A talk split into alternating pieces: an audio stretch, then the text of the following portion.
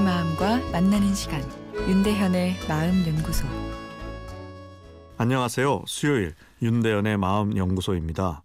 어제 과거의 부정적인 이야기를 꺼내는 이모 때문에 생긴 가족 갈등 소개해 드렸죠.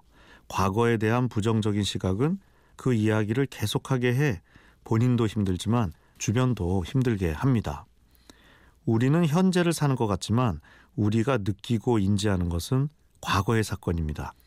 내 입을 떠난 말이 상대방의 청각신경을 통해 뇌에서 해석하는데도 시간이 필요하고 우리가 사물을 시각신경을 통해 지각하는 데에도 시간이 필요하죠.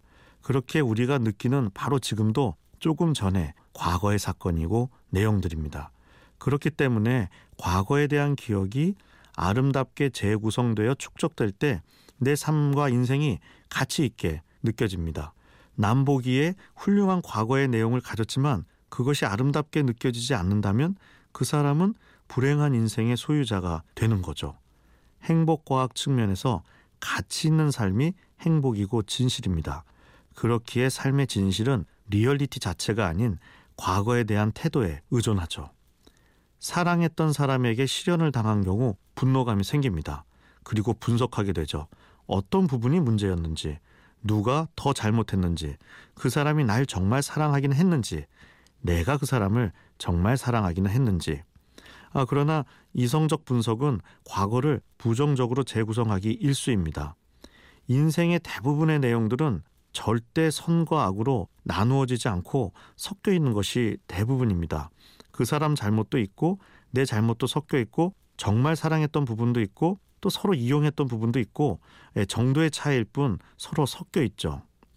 그 연인이 좋은 사람이냐 나쁜 사람이냐 보다는 그 연인의 어떤 부분에 내가 끌려 만났을까라는 질문이 좋죠. 그러면 최소한 난 그것을 경험한 행복한 과거를 갖고 있는 것이니까요. 긍정적인 과거 만들기를 촉진하는 방법은 과거에 행복했던 기억이 남아있는 사람, 장소, 그리고 물건과 만나는 것입니다. 어렸을 때 내가 자랐던 곳을 찾아 좋은 추억을 되새기며 걸어보는 것입니다. 오래 보지 못했던 친구와 만나 과거 철없이 놀았던 재미있었던 추억의 과거를 함께 회상해 보는 것입니다. 냉정한 분석이 아닌 따뜻한 과거와의 만남에 내 인생이 행복하게 바뀌어 갑니다.